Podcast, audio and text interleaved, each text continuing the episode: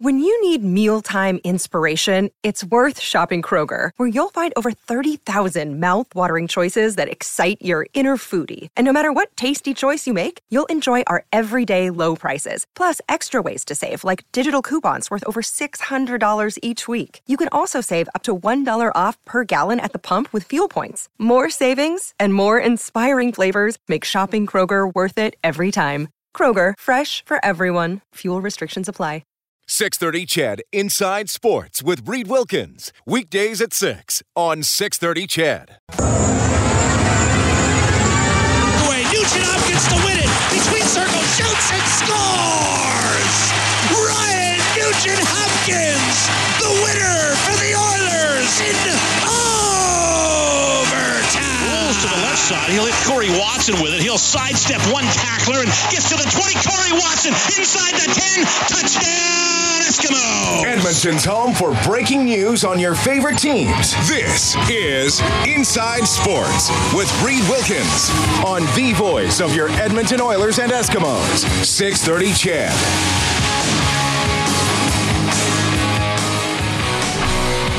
Trade deadline coming up on Monday. Peter Chiarelli will give you a little bit of an indication of what he's hoping to accomplish. You'll hear various comments from him as he spoke to the media this morning at Rogers Place.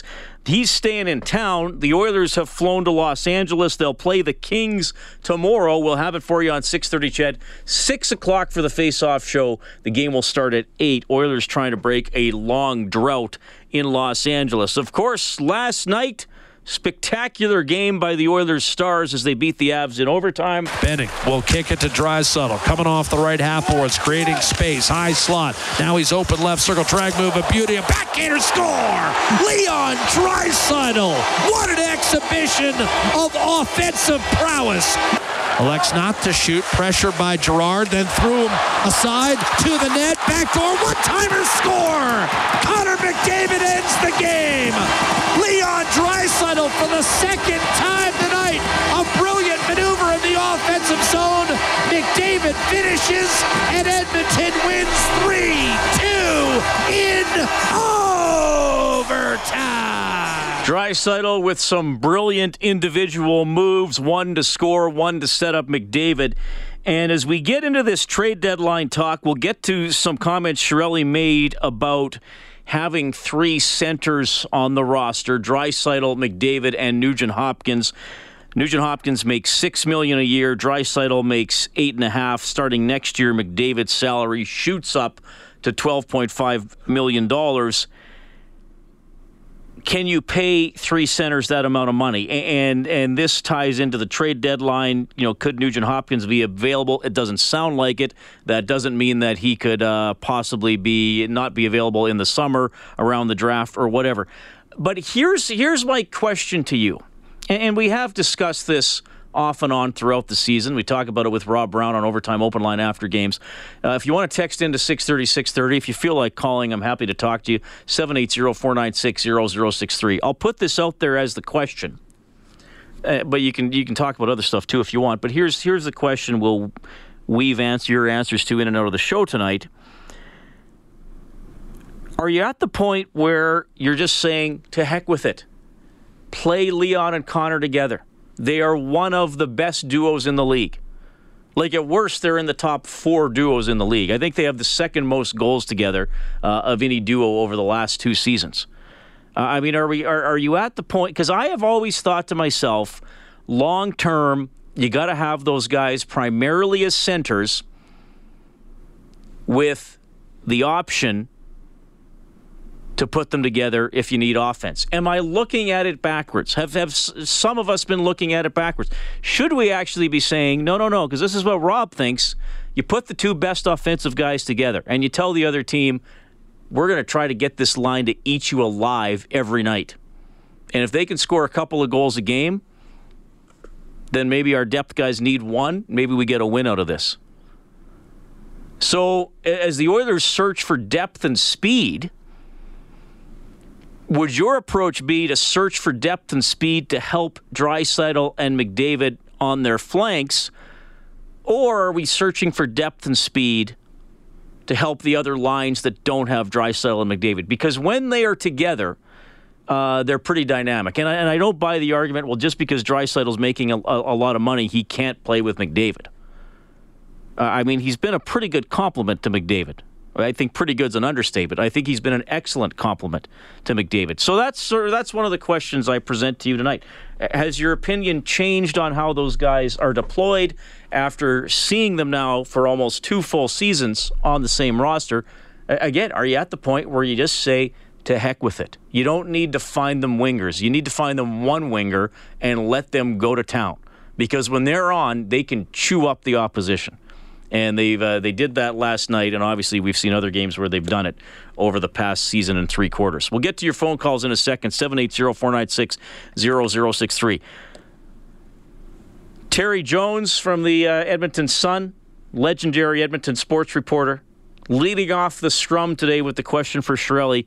Is, uh, is this a, a, rebuild that he needs to do, or is it a remodel? Here's what Chiarelli answered. We're not going to blow it up. So if that's if that's the definition of remodeling, then then um, you know there's there's some areas that we have to tweak. I've always felt that the margins are very small in this league, and if if you're not within the margins, you can be where we are, and that's that's where we are. Um, you know, we're, we're we're looking for speed. Um, uh, we hope to address that a little bit as far as prospects in return. Uh, that's kind of the primary objective of this deadline. I it's it's it's it's tough sledding right now. So um, we can always get picks, but I prefer not to. But you never know where that's going to go. As far as hockey deals, um, we're looking at a couple. I don't know where they sit right now. There's there's some kind of larger action going on right now, and and we're not in it. So, but so much happens in the course of two, three, four days. So we'll just be on top of it. Um, but back to your kind of your global question, we want to improve the speed. We have to obviously improve uh, uh, some other areas that I don't know if we'll be able to improve them in this trade deadline. But we're looking we're looking at it. We're looking at a lot of different things um, without blowing up the team. All right, so he started and ended. We're not going to blow it up. Looking for speed, no doubt about that the prospects, and we'll get to the clip later on. But basically, uh, Chiarelli hoping for prospects that could play now or or very soon. So younger players that can jump in and contribute. And of course, the younger players are often cheaper. He said there are some hockey deals possible. He doesn't know where they sit, and he said there's some bigger stuff going on out there uh, that the Oilers aren't a part of. And uh, he was asked as well about other players on his roster that might be sought after, and we'll get more into that as uh, as we move along. Now, of course, you can get Chiarelli's full comments on the Oilers page on 630ched.com, and we'll go over some of the highlights here on the show. NHL action already underway. Wild lead the Rangers 2 1. That's in the second period. Granlund with both goals for the Wild. He's up to 17 on the season. The Penguins with a 1 0 lead on Carolina. That's after 20 minutes. The Jets and Blues are scoreless early. Still to come San Jose at Chicago, and Vancouver at Vegas. The uh, Derek Brassard trade, well, it actually isn't a trade. It hasn't happened. A lot of rumors about some kind of a three way deal between Ottawa, Vegas, and Pittsburgh, with Brassard winding up in Pittsburgh. That has not happened. Auston Matthews, according to the Maple Leafs, out for a bit out for a bit with a shoulder injury, so they lose one of their top players for the next little while. All right, John's on the open line. We'll bring him in when we get back. All your Oilers discussion courtesy of Nisku Ford. Every model on sale every day. Nisku Ford above expectations. You can get me at 780-496-0063. The text line is 630 630 Inside Sports on 630 CHED.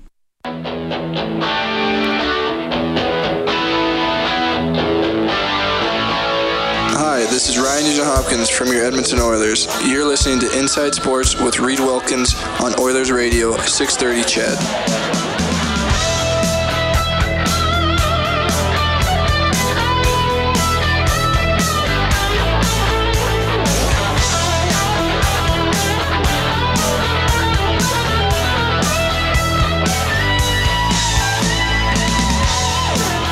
All right, appreciate you tuning in tonight. Inside Sports on 6:30. CHED, My name is Reed Wilkins. Uh, Kelly Hrudey going to join us a little bit later on tonight, and time for your texts and phone calls as we get ready for our trade deadline coverage. Few of the texts coming in. Uh, this person says, in the decade of darkness, the Oilers had wingers, tried to make them centers. Uh, now they have centers and they want to make them wingers. What are they doing?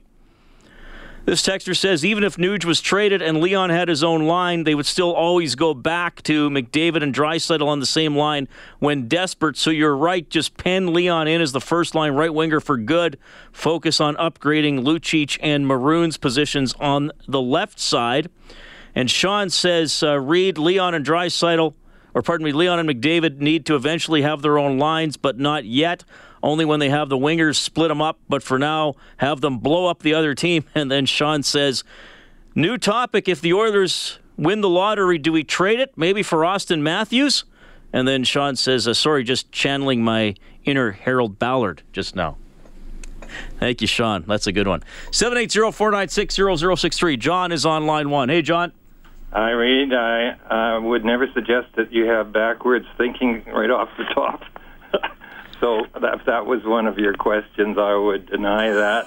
Uh, you know, the only way I can handle this hockey season is to recognize that it's been a one-off. The whole season, like we started without Sekera, came back, he couldn't play. Leon had a concussion. Connor was a flu and ill and going half speed. Klefbom, upper body, lower body, poor performance. He still doesn't look right. And Talbot was missing in action till after Christmas. And then a horrific injury to Nuge, and then the horrific family tragedy with Larsson's dad. I mean, th- those are just such major disasters. It's a coach's nightmare. I have all the faith in McLellan. But the, the forward lines were a fire drill, so were the defense combinations, and there wasn't anything they could do about it. And then people are criticizing Chiarelli. I know for sure that Chiarelli is at least three steps ahead of the rest of us. Or as uh, Elliotte Friedman said, I only know less than 10% of what's really going on with all of these decisions. And I think Chiarelli's kind of got a little bit of uh, a riverboat gambler personality. I don't expect him to make a deal unless something really knocks his socks off. Uh, so uh, I just have to say, uh, watching the game last night, there were so, a lot of good things. Nurse and Larsson played outstanding, and you understood why we traded for Larsson because man, when he and Nurse take guys out, they stay out, and and he had some outstanding hits, and that's why we got him. We didn't get him for a power play specialist. I like him. I think, and I think he's going to get better. So, are they going to make a deal? I I don't think so. The other thing that impressed me last night was Jesse Puljujarvi and Slepyshev.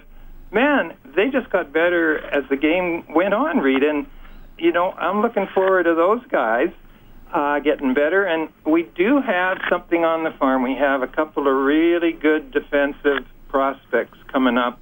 I mean, otherwise the farm is pretty bare. But I just thought, you know, uh, how can you deal with all of this and and try to figure it all out. I don't I don't think you can, Reed.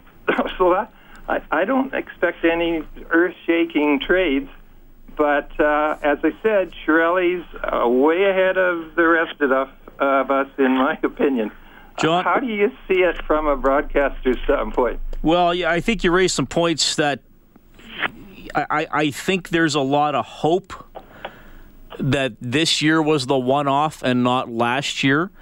Uh, I, I think it's, you know, you're right. There are perhaps some unusual and unfortunate circumstances that it's unlikely they're going to repeat themselves. Having said that, they did happen, and, and several players didn't perform and, and check to the level and, and have a lot of details like they did last year. Um, now, Chiarelli said he's not going to blow it up. That doesn't mean that an important young player doesn't get traded at some point, just maybe not not at the deadline. I, I mean, I, I, still think there's some valid criticism to be leveled against Chiarelli, specifically with the forwards. Um, but but I understand what you're saying. I mean, I think there's. I don't think the special teams are going to be both last next year. Talbot showing signs of getting his back to game together. So from the optimistic point of view, sure, there's definitely some hope that this might be the one-off as opposed to last year. Thanks, John. Okay, I'm looking forward to the football season, Reed. Good. I know. I'll talk to you then, too. Thanks, John. John at 780-496-0063. Rocket is calling in as well. Hey, Rocket. Hey, Reed. How you doing? Doing quite well. That's good. Um, yeah, you know what? I, I agree that there were some uh, some early injury issues and you know flus and sicknesses, and I certainly think that uh, contributed to to the poor start. But I think the last caller's wrong when when he says you, you shouldn't blame Chiarelli. Most NHL teams go through injuries, and it's the teams that have the depth to get through it. And we didn't that succeed, and we didn't we didn't have that depth. That depth was based on on a gamble by Chiarelli that certain individuals would pan out this year, and that didn't happen. Uh, yeah, no, and I and I, and that's and to me the the the the crux of my criticism of Chiarelli is at the forward position. I I think it, I, I think it would have been. I understand they knew Sekera would have been out. But all you would have, I mean, to get more depth on D, you would have got another Johnny Oduya or signed Cody Franson. You wouldn't have got somebody as good as Sekera. So to some extent, you had to suck that up. Could have he found more forward depth, try to find a little more speed as opposed to relying on Caggiula, Slepyshev, Puljujarvi, Khaira, maybe Yamamoto? I mean, there were a lot of big question marks there that unfortunately the answer came out on the, the unhappy side of the ledger. That's how that's how I that's how I would sum up my criticism of Chiarelli, like in in a couple sentences. Thanks, Reed. Okay. See you, Rocket. 780 496 0063. Uh, this texter says, uh, How many minutes did Yakupov play last night? Archaeology guy sure doesn't tweet about his performance anymore. Well, there's a shot that somebody from the blogging community, uh, Matt Henderson, prominent uh, writer in the blogosphere, big Yakupov supporter. Y- Yakupov played six and a half minutes last night. I thought he was awful, quite frankly. His game has not progressed since he left the Edmonton Oilers. It's unfortunate to see because there's skill there and there's a there's a good human being there, uh, but there's a, a hockey player who really struggles with the basics of hockey. Unfortunately. Cal writing in says, uh, Hey, Reed, I love watching Connor and Leon on the same line. They have great chemistry together. I would love to see Kassian playing with Connor and Leon. Uh, I don't know why, but he very seldom seldom gets a shot to play with Connor. I think he'd be better than Maroon or Lucic because he's faster, better in the corners, and he can score. When you're playing on the fourth line all the time with only limited ice time, there's not much time for improvement to show his skills. Uh, he should be on the first line. Uh, give him a chance. I think he would fit in nicely. Cal, I've heard that a lot in a tough season. Uh, I've, you know, I've kind of made the joke you could put the lines in a hat and draw them. And I know he has some good shifts. I just don't don't think overall Kassian's puck skills are, are first line quality. But yeah, he could sure bang and crash. That's for sure. Goodfella says uh, after John's call, what's going on, Reed? A caller who made sense and didn't play the blame game? I must be in bizarro world. Oh, you are. It's Inside Sports, baby.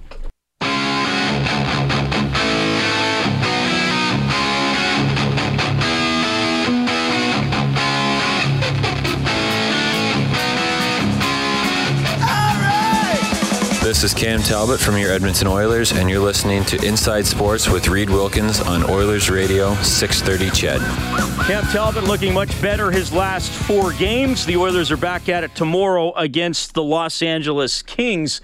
Uh, you know what's interesting? Speaking of the LA Kings, they have had a lot of great players in their history. Obviously, they've won a couple of Stanley Cups. They uh, went to the Stanley Cup final back in uh, 1993.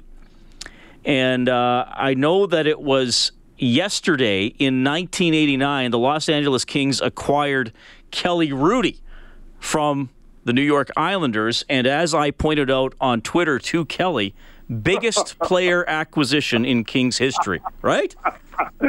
I would say so. I don't even think it's close. I know there was a guy traded there in the summer of '88 that had maybe a little bit more popularity, but I don't know if he had the impact on uh, hockey in California that I had. That's right. That's right. You really, you really turned everybody onto the sport. Uh, the blue chiffon did a lot. Uh, you know, you had a unique mask. Certainly, your charisma and personality. You saved hockey in that market. Well, not only saved it, Reed, but if you think of my legacy, it's because of my going to California that San Jose Sharks are now in the league and the Anaheim Ducks, and uh, hockey is considered in some places in California a hockey hotbed. So I know, again, there's that guy, number 99, that maybe had some some sort of impact, but I think people give him way too much credit for, for what he did down in California. Well, like like they say, you know, uh, offense gets the headlines, but goaltending wins championships. And oh wait, well, that's you, why. you, that's why. That's, that's why why- we never won. well, the the thing the thing is though, Kelly, just just your luck when you made the Stanley Cup final. The the best guy of your era was at the other end, so just your luck, right? Well, you know what? But uh, more than anything, I think, and, and Patrick was amazing. But I think they're they did have some sort of uh, destiny or fate on their side when you consider that they won all those consecutive uh, overtime games. And I'm not being flippant or I'm not taking away anything about their their game and their abilities, but that just doesn't happen, and it hasn't happened since. I mean. Every single time we'd go into overtime against the Canadiens in that final, and we lost three of them consecutively, I was the most upbeat guy in the world, thinking, well, of course, it's that that streak is going to end now. It's, odds are just in our favor, Right. and odds usually do uh, even out. I mean, that's just how life and sports really usually ends up. And so, for some freakish reason, they were able to win. What would they win? Ten or eleven consecutive overtime games in those playoffs. They this is the thing, but and I remember because uh, you know I've I've always kind of liked liked the Canadiens, probably more so when I when I was younger. I watched them and the Oilers the most. So I remember that that playoff. They the the Canadiens played 20 playoff games. That's it because they did they only lost four, I think. Uh, Eleven of them went to overtime, and they won ten. Uh, then they won their last ten in a row. They lost Yeah. their very first. I think the very first game against Quebec, they gave up two goals in the final two minutes for Quebec to tie it, and then Quebec Okay. won in overtime. And then and they tie and they obviously tied the game against you guys on the goalie out and the infamous stick. But you're but but that's the thing, Kelly.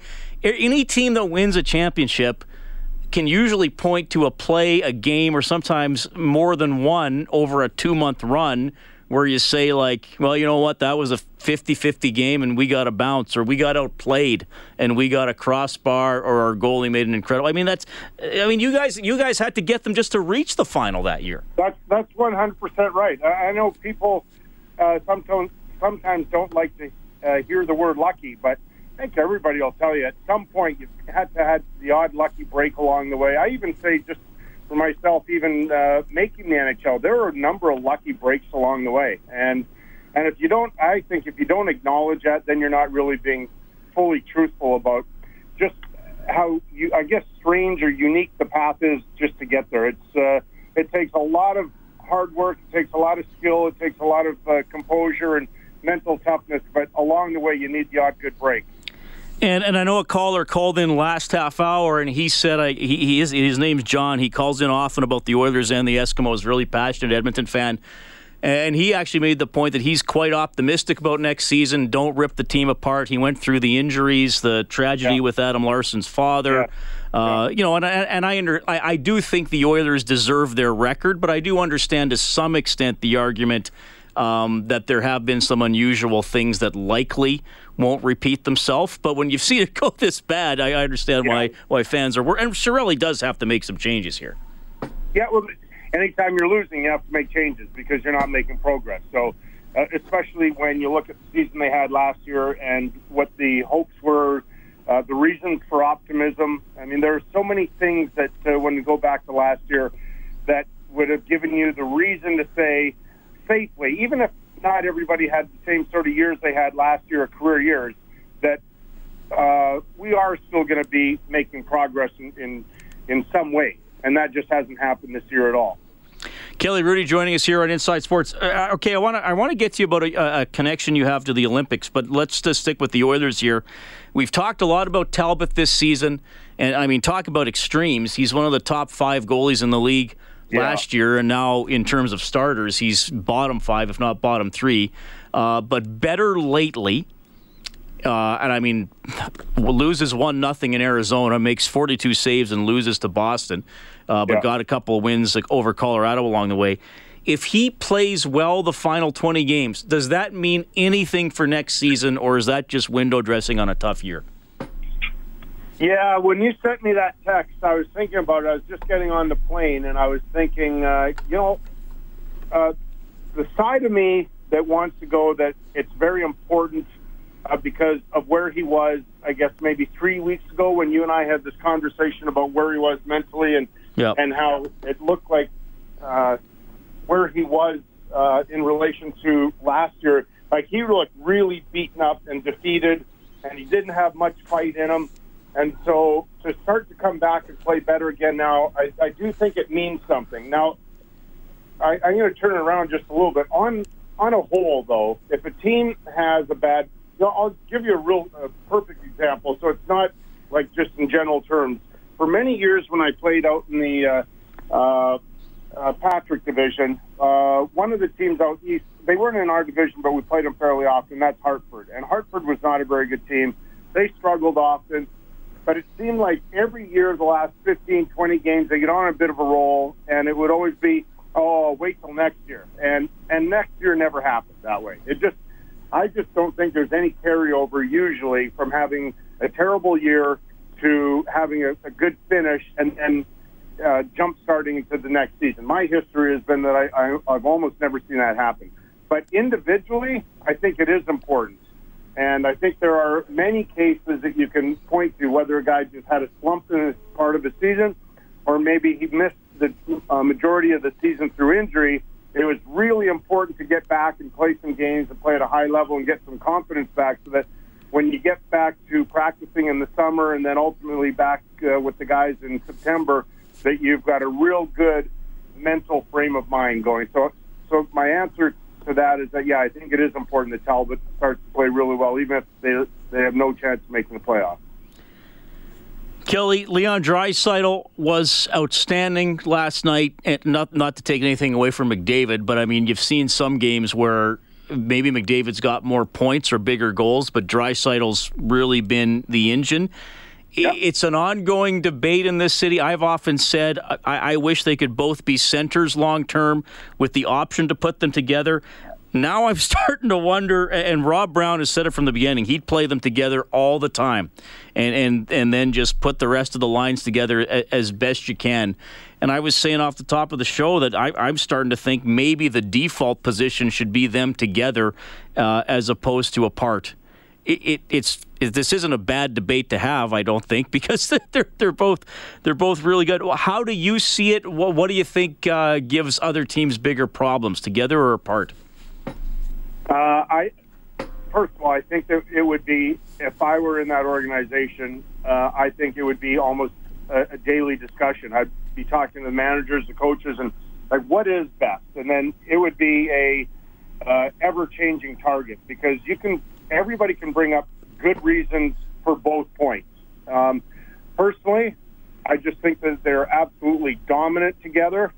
But I, in a perfect world, I'd like to have us uh, be able to uh, separate them so we have more depth and that they have players that can play with them and that they make us equally as dangerous. That hasn't been the case because they didn't get the, the depth that they're hoping for this year. But, I mean, you got to say that maybe of all the two guys together, they might be as dangerous or as scary as any uh, in the National Hockey League. And so, I mean, I'm just I can't take my eyes off them when they're on the ice together. That's how compelling it is. But boy, if you had uh, three top tenors with uh, McDavid, Draisaitl, and uh, Nugent Hopkins, I mean, you're in great position, and you should dominate. Well, and that's why I, I I mean, look, I guess I can never say never because a hypothetical trade could be a good one for the Oilers, but I, I would not trade Nugent Hopkins. Like, like I know you, are paying all three of those guys a lot. I know people have been texting me and saying you can't pay a right winger eight and a half million dollars if that's where Leon plays.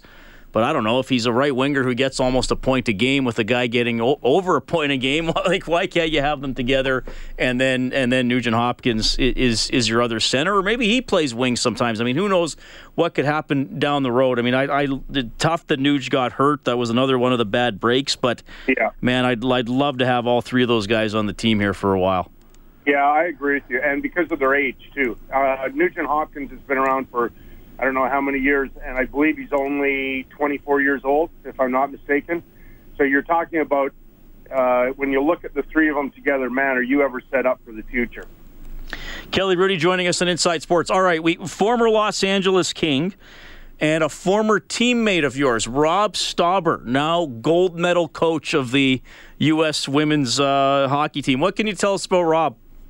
Well, first of all, I'm super happy for him, and I am going to reach out to him because uh, I had many great partners uh, in my time, New York, LA, and San Jose, and Rob was just uh, right at the very top. I just love uh, working with him and uh, becoming friends with him. He's a really uh, uh, great guy. He's a great soul. Um, the one thing that uh, you learn about Rob is he's a really thoughtful guy. So I'm not surprised that he had this kind of success.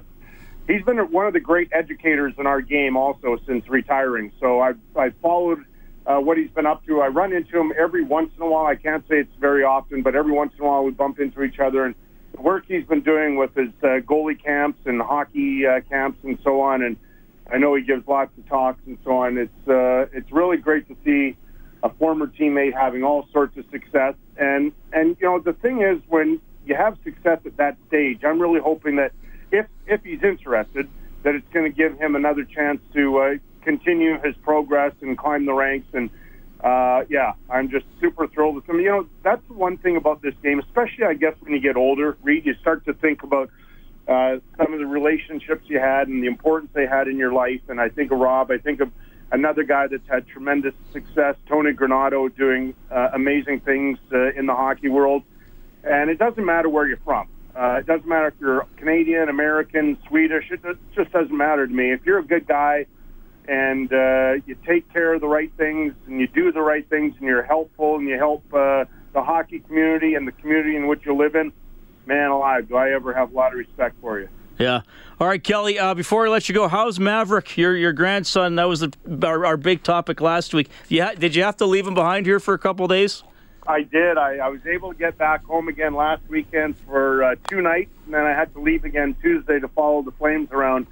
I know Oiler fans won't be very happy, but uh, because my uh, relationship with the Flames, uh, much to my surprise, my wife sent me the uh, pictures. The Flames sent out a beautiful little gift package for Maverick with a, a, a his name on the back of the jersey and a whole bunch of things. So, if I hope nobody's offended because I'm not cheering for either team, but you, there may be pictures of Maverick in the upcoming future in Flames gear. So I'm just just being honest, just saying.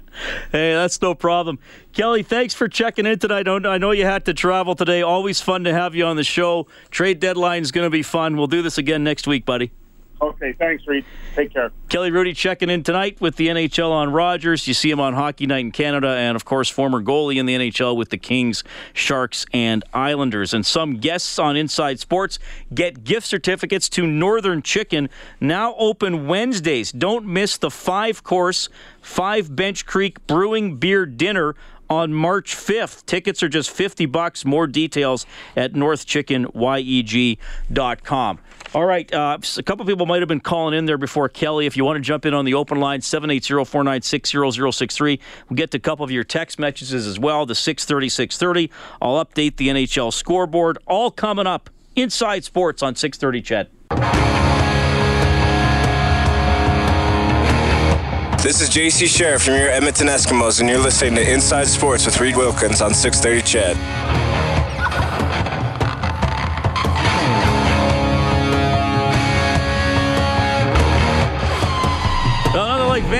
On a Friday night. You're going to dust off that Van Halen 2 tape when you get home, aren't you? I know what you're thinking out there, Trucker Dave. John texting in. He says, uh, Reed, for years the Oilers were a team that had good lines two through four, but no first line, and would usually lose, lose in the first round. So John's going way back to the late 90s, early 2000s.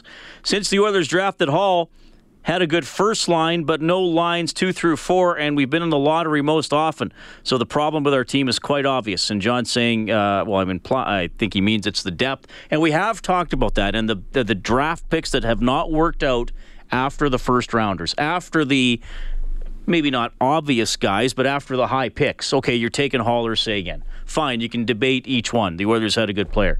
Nuge, Landeskog, Larsson that year. Okay, whatever. You got you got a good player uh, Puljujarvi, Tkachuk, uh, Ser- well, I guess Sergachev would have been great, but whatever. Like you got good guys up top. Who are you getting after the first round? Virtually nobody that at least has been able to help offensively. Adam from the Hat texting in. Adam, thank you for listening. He says, Hey, Reed, Chiarelli has made his gambles, but the depth of the organization is only partially his doing. And he made college signings to get prospects that MacTavish never found. Good signings. It will take three years for his picks to come to fruition. And I think he's made good draft decisions. Hopefully, he's able to hang on for a couple years longer to truly prove himself. He needs inexpensive depth, not free agent frenzy players. We all knew Hall was a good player. Chiarelli knew that as well. The market determines the return, and Larsson is a heck of a blue liner who is young and cheap. The fan base also knew we needed to improve the D and stop the bleeding. Hopefully, we can move on from that trade. It's exhausting to listen to the arguments. If the team isn't competitive by game 20 next year, coaching change. If the Oilers miss the playoffs next year, GM change. Those are the thoughts of Adam from the hat, texting 630 630. 780 496 0063. Reg is standing by. Good evening, Reg. Hey, uh, how you doing? Good. Uh, really like your show. I certainly love it when you have guys like Kelly Hrudey on there. He, he's uh, one of my favorites. Cool. Uh, I'd just like to say that, uh, you know, when two players click, I think you, you have to keep them together. Uh, Draisaitl, McDavid, I think it's a it's a win-win situation if you keep those guys together. Um, and Nugent Hopkins, I would never trade that guy. Maybe you need to find somebody who clicks with him for the for their uh, the Lions. But uh, to get rid of him would be a big, big mistake as far as I'm concerned. Reg, would your center, if, if you're running the team, would your centers next year be McDavid, Nugent Hopkins, Strome, and Khaira in that order? Absolute. Well, I don't know. Absolutely. I mean, what you need to do is mix up the lines, maybe get some new guys in, and, and maybe one of those guys may click with, with McDavid. You know, mix it up. But right now, I think Draisaitl is the guy. Reg, thanks for calling, buddy. Thank you, sir. All right, and we got a minute here before the break for Scott. Scott, thanks for calling. Hey, Reed. I uh, I heard Kelly Hrudey's comments about the last 20 games of the season, and uh, I wanted to challenge him on something actually, because my first thought was Tampa Bay. They brought up how Tampa Bay in the last like you know, and, and you'd, you'd have to look it up, but I bet you their last there's something their last 20 games. It was something like 26 and four or something like that. Yeah, yeah. But they they were better to begin with because they wound up with like 92 points, I think. No, I know they missed the playoffs by like two points. I understand that, but I mean, like he said, he's never seen a team transition that into a good season to start. And, oh, I see what you are saying. Okay. You know, and and Tampa Bay just did it last year, so I think 20 the last 20 games are pretty important actually. Uh, I'm just double checking it here. I just brought yeah, up there. And, and, and, I get I get his point in the sense that like he's he's never seen it really transition, and it's not often. But I think Tampa is a great example of where you know you you bang off you know even 15 and five in your last 20, and uh, and you know maybe you build on something for next year, right? Yeah. Yeah, Tampa yeah. went 26 and 4 over their last yeah. 30 games to get up to 94 points. And and and how'd they start this season? Yeah. Yeah, fair enough. Yeah. Thanks, Scott. Thanks, Reed. Okay, quick timeout for the news here. Inside Sports on CHED. More from Chiarelli and more of you when we get back. 630 CHED Inside Sports with Reed Wilkins. Weekdays at 6 on 630 CHED.